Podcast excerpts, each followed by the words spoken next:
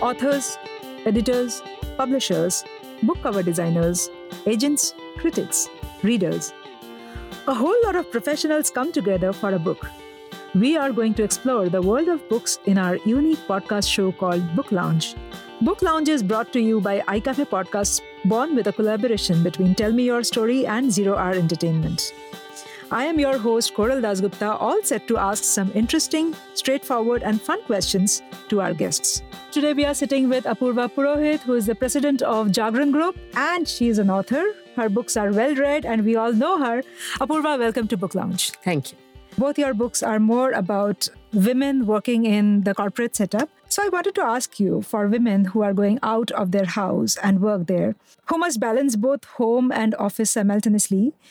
Uh, they often use the word burden for either space. Either they're burdened with the home or they're burdened with the office. How does your books address this burden? Both my books are called Lady You're Not a Man or Lady You're the Boss, along with the phrase The Adventures of a Woman at Work. So, right. the point that I want to drive to women that, of course, life is difficult, life is hard, life is challenging, but it is challenging for anybody who wants to succeed, hmm. whether it is men or women. Hmm. And therefore, don't look at the multitasking that you do as a burden, but look at it as an adventure. And the moment your outlook towards it changes and you start looking at it with a positive perspective, mm. you'll start enjoying everything. Mm. So, uh, what do you think is the extra bit that women employees bring to the table? I mean, have you ever experienced, or would you like to point out anything as specifically gender driven skills, which are more in the women, less in men, or something like that? I think being a good manager or a good leader is gender agnostic. Absolutely. So you can have great male leaders, great female leaders. Equally, you can have bad female managers mm-hmm. and bad male managers. However, I certainly uh, say that both genders bring something different to the table. Mm-hmm. Um, men bring bring us a, a bit more of aggression, mm-hmm. a bit more of self confidence because they've been doing this for centuries. They've been hunters for centuries. Mm-hmm. However, women who have traditionally played the nurturing role, I think they bring to the, the, the corporate table and to the boardroom that sense of nurturing. They bring this whole collaborative approach, which is what they have been socialized with. Mm-hmm. And and the collaboration, the willingness to teach people, the willingness to nurture. I think they are great things for a woman leader to have. And I often see that not only do women bring this element to the table, but a lot of men learn from their women colleagues and become far more nurturing and far more uh, multi dimensional teachers mm-hmm. than they were earlier. You know, this question leads me to ask you uh, two more uh, uh, questions. One is uh, it reminds me of the book uh, Men Are From Mars, Women Are From Venus. Yeah. Do you believe in that concept? Oh, as I said earlier, that good, good or bad leaders are gender, gender neutral, but of course, uh, men for two reasons. A bit that their brains have been wired from childhood differently, both mm. men and women, and they've been socialized differently. The contexts that men grow up in and the contexts that women grow up in are very different. As a result, even though they may have the same mm, uh, physiological, mm. um, uh, the same kind the same of body, exposure, extra, yeah. but because of the context, they behave differently. Mm-hmm. So I don't think we teach men to be adjusting. Mm. I don't think we teach men to say that, you know, uh, learn to collaborate better. Mm. We, te- we teach men to fight more, be hunters, be ag- aggressive, be uh, the the more visible part of the species whereas we teach women to be a little more invisible to be a little more subdued to be a little more adapt and I think that shows in how they behave. Mm-hmm. Though, of course, jokingly, one would always say that, you know, men never ask for directions, which mm. is a stereotype which is true. yeah, yeah. That was my second question, actually. that I was, uh, when I decided that uh, I would uh, invite you for this show, I was just reading up your the stuff that you have brought up in your book. And also, I Googled a few things that what are the skills which are very gender specific, if one has to name. And one of those that a person had written was men never ask even if they don't know something, they have this strange, uh, you know, mind block. They would not ask. They would try to prove that they know. Is that true? Equally, in, as far as uh, directions are concerned. So coming here, we've got lost for half an hour because my driver refused to ask, and I was rolling down the window and asking people where where is this building.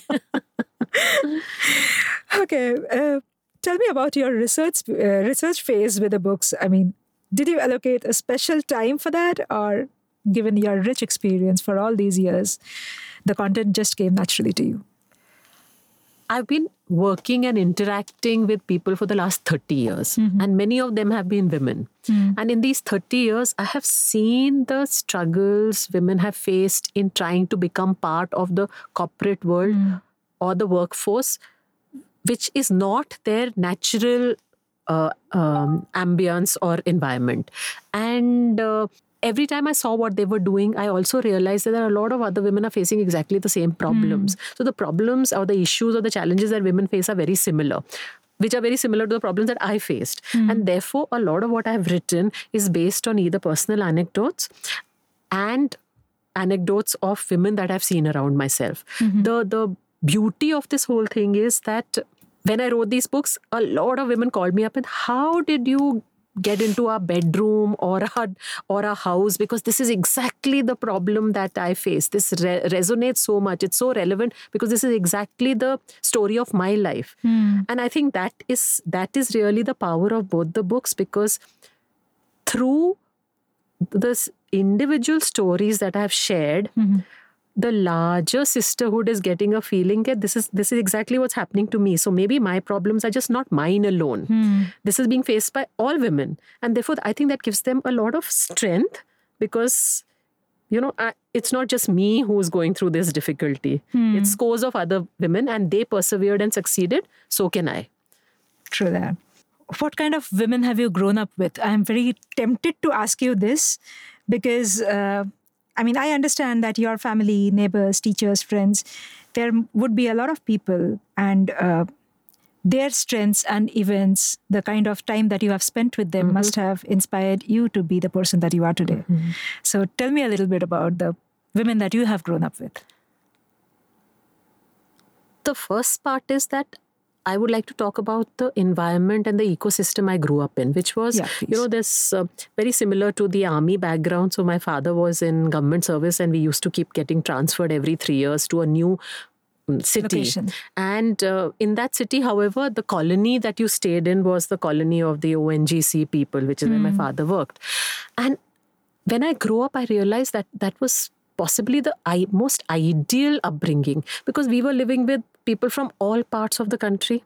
So there were people from North India, South India, West India, and nobody actually pointed out that this person is from this region or from this mm. caste. We were just the ONGC family. And, and those were townships, right? Those were Outskirts? colonies. Those were colonies. Okay. Those were colonies. And and I think I therefore never grew up with any kind of bias whatsoever mm. or any kind of prejudice ke acha ye gujarati hai so he is like this or he is punjabi so she mm. is hmm. like that we just were one family and i think that's made me a very liberal minded person equally it's made me very tolerant of the foibles and peculiarities of different types of people equally it's made me very comfortable with any part of the country so now that i run media networks where, for example, our radio stations are in 40 cities.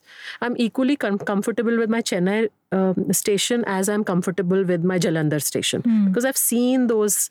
I've seen those areas. Right? You know the cultural aspects of I it. know the cultural aspects for it, of it.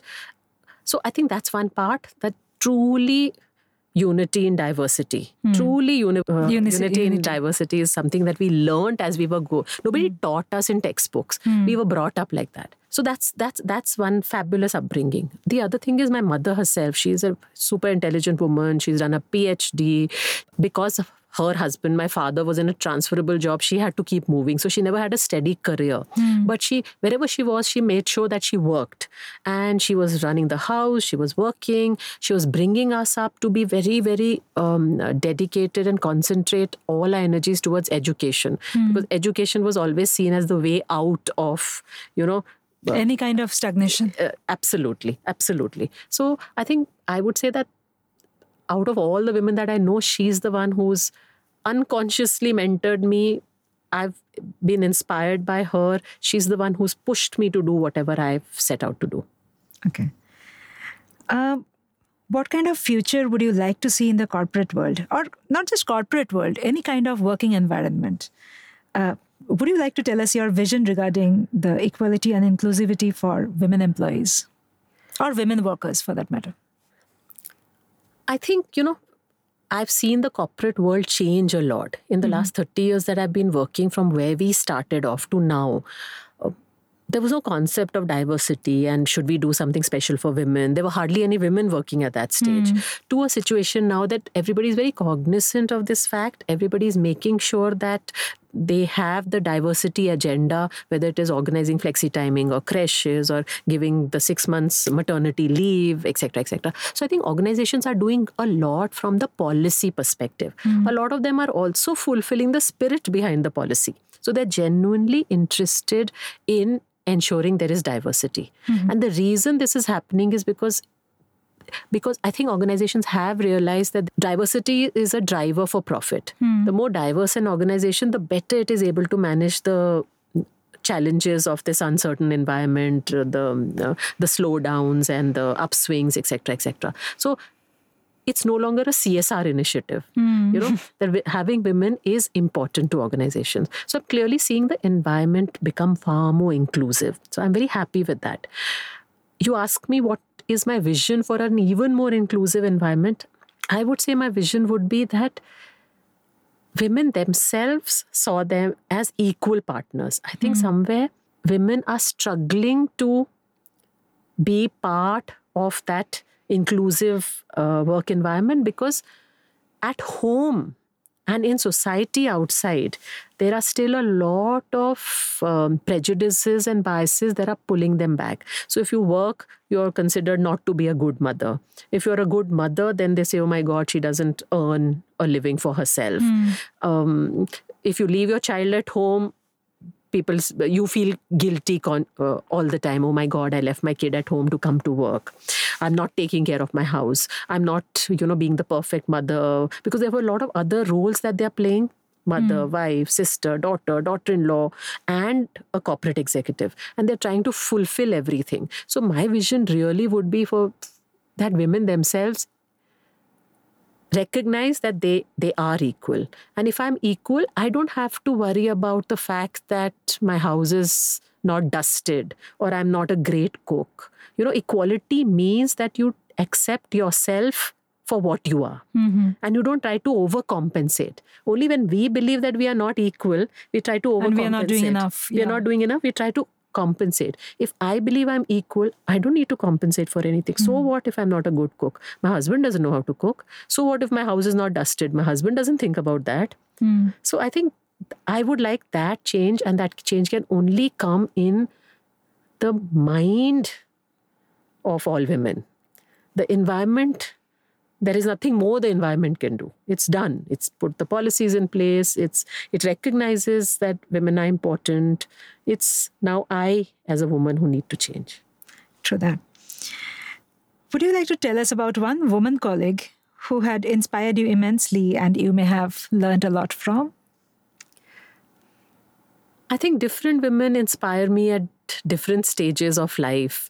I have women um, subordinates, and I there's this lovely girl who works for us in our sales department, and she's junior to you. She's junior to me, and I've seen her, you know, grow from a sales executive to a sales head. Mm-hmm. I've seen her grow from a very, very um, middle class environment where um, her mother taught herself English so that she could teach her daughters. She's she she's a single woman. Mm. She takes care of her parents. Mm. She's very comfortable with her status. Mm. She's done extraordinarily well in life. She's dri- hardworking. She's driven. She's positive. And I think a lot of us can get inspired by seeing such a, a story of someone who's come in from a background where at 21 theoretically she should have got married and had three kids mm.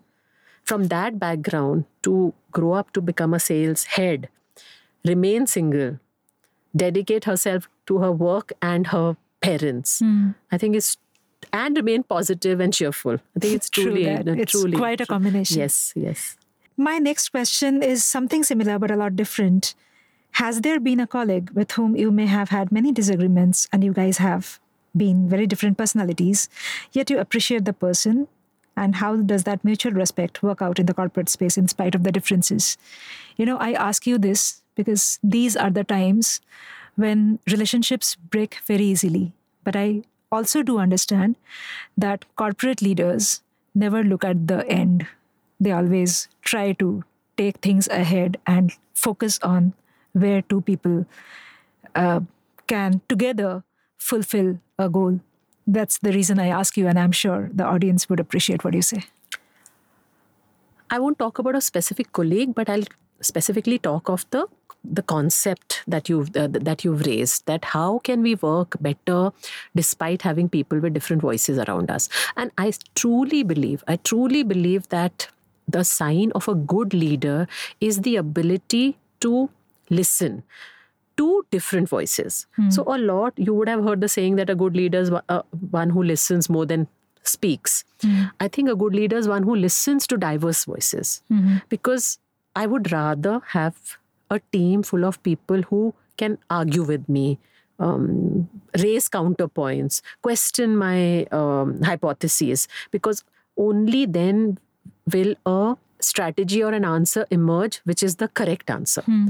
Unfortunately, most most leaders prefer to have I sayers, yes hmm. men, More or yes women. voices. Yeah. So everybody who agrees with me and says, "Oh my God, you're a, such a great leader. Let me just do what you ask." I think that's the wrong kind of a team to build up. So I've worked very hard to ensure that a I build up a diverse team, but more importantly, I give them the courage to voice their opinion. Hmm. Even if we have diverse teams, the way leaders behave is they they their demeanor, hmm. obvious and unobvious demeanor is stay silent. Hmm. Don't disagree with me, otherwise that'll not be good for you. And they actually work at eroding the self-confidence of their teams. Many leaders will constantly be either criticizing you or telling you you know you still have a way to go. You still have a lot to achieve. You are you you're you're, you're not good enough. Hmm. And because they're leaders the subordinates believe them. But in a sense that's erosion of eroding the junior self confidence whereas i've always worked with people and saying no you're great. Say what you want. Have the courage. Have the guts to disagree with me. Nothing will happen hmm. And I think that's the teams you have to build if you want to be successful. As a human being, how do you hand? I mean, how do you achieve that? I mean, it's natural for humans uh, to uh, feel bad if countered. Yes. right? Yes. And you are taking it probably uh, from a team, which Yeah. means you take it 200 times more than. Yes. Yes. Well. Right? Yeah. Truly said. Huh. So, how do you, as a human being, retain that balance? I think there are two ways to retain the balance. One is I always want to want to come from a context where I believe that I'm okay and you are okay. Hmm. You know, versus I'm okay and you are not okay, or I'm not okay, you are okay. So I want to come from that equality that you may be junior, you may be senior, you may be older, you may be younger, you may be male, female, but I'm okay, you are okay. Hmm. So if I come from that approach that what you are saying, there is something right in that. What I'm saying, also, there is something right in that. Now, can we find the balance? Hmm. So, what context do you approach a conversation from? If hmm. you're approaching it from the thing that I'm okay and he or she is whatever is not, then you'll never find that balance. I think that's one part. The other part is I, I always ask people to think of what their F1 is. What is their first priority in life or in anything or hmm. even in an interview? What is my first priority in this particular interview? What is your first priority in doing the podcasts? So, similarly, in an organization, what is my F1? My F1 should be to succeed, right? Hmm. It cannot, my F1 is not my voice should be heard over everybody else's. Hmm. If that, then I'm coming from a return ROE, which is return on ego, versus the ROE should be return on expenditure, equity, etc. Right. So, what is the ROI that I'm operating from? My F1 cannot be, my voice should always be heard. Hmm. My F1 is, I should succeed. For me to succeed, I need my team. Hmm. to succeed, for all of us to succeed, I need to have 10 different opinions before we out, outline a strategy, right? True. Uh, finally, this is the last question that I have for you, Apurva.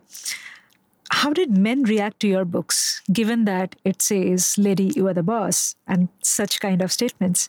I would like to know about the reviews of those who have known you and also those who have not known you but read you. so, of course, at home, whenever we have an argument, my, my husband ends the argument by putting the book in front of me and say, Lady, you're the boss. I'm not going to fight anymore. so he keeps on uh, showcasing the, the, title of the book. Um, but um, uh, there's a good part and a bad part to it. So when I wrote the book, a lot of the second book specifically has leadership lessons which are equally valid for men and women. Mm-hmm. Okay. And then with my publisher, there was this whole conversation that uh, ultimately this is a leadership book. Would you not, not like to open it out to a larger audience by not calling it Lady, mm-hmm. You're the Boss, mm-hmm. and, you know, sort of positioning it as a book for everybody? Hmm. But I thought about it a lot. It would have expanded my um, readership. Uh, my readership.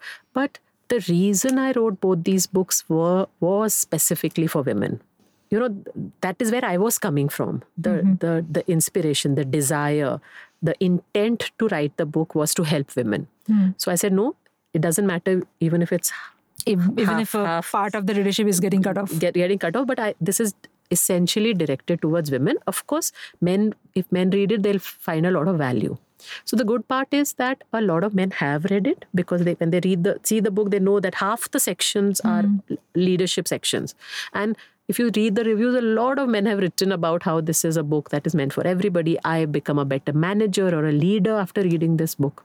The bad part is some of the reviews, I, I don't think the men have even read the book because they've just ranted about, oh, this is uh, this is pushing uh, inequality even more. This is um, making they try women, to categorize in, into some kind yeah, of feminism crap. Yeah, some kind of feminism crap. Okay, this is this is actually inciting women. And do you know women are not willing to pay their part of the household? Uh, so obviously they've been bitten very badly at home because their women are not paying their part of the bill women are divorcing husbands because they've become financially independent and these books push that agenda even more. Not a single line in my book talks about in fact it actually tells women that you have to do abc mm. it's not pointing fingers at men at all. It's actually saying what i said in the beginning that the environment the women has have changed. to take the extra women, initiative. Uh, women have to change. That's what the book says. Mm. So I can make out that they haven't read the book, but you can't stop people from talking, right? yeah. A lot of your uh, peers in the corporate must have read it. Yes. Uh, both men and women. Yes. Uh, what did you hear from them? Because I'm uh, really, really, I'm interested in hearing this because it, the book has been written by a corporate leader, yeah. and how it is perceived by a corporate leader is also important for us. I think two, three things they have many of them have said these two common two two three common things. One on the tone and tonality of the book. They've said apurva is almost as if you are sitting in the room and talking to us. Because that's the that's the uh, ease of writing and ease of communication mm. in in the book. It's not preachy it's not pompous it's not talking down. It's like somebody sitting across and telling us a story. Mm. so so that's that's a lot of people have commented on that. A lot of people have said that these lessons are are very very um, valuable to us because what you have done is you have picked up practical tips they are mm. again not theories okay leadership theories or management theories. They actually how to scale up organizations what is the implementation you have to do how do you get your measurement right how do you get your f1 right mm. so they're very practical tips that i can immediately implement mm. that's the second thing. And a third is as i said in the beginning a lot of women said how did you peek into our bedrooms? How do you know this is exactly what my husband and i disagree on Apurva, thank you so much for joining us. I mean, that was a very, very insightful conversation that we had. And I'm really thankful that you came uh, on board with us for Book Lounge. Thank, thank you for calling me, though I wish your studio was not in the by lanes of Andheri. thank you for calling me. Next time, we will try to figure out a better location for the studio. Thank you, audience, for listening to our show Book Lounge, brought to you by iCafe Podcasts. Please do reach out to us with your thoughts and suggestions on hello at icafepodcasts.com. Subscribe to www.icafepodcasts.com, and you can also hear us on other audio apps. Stay tuned with us for Book Lounge. iCafe is brewing.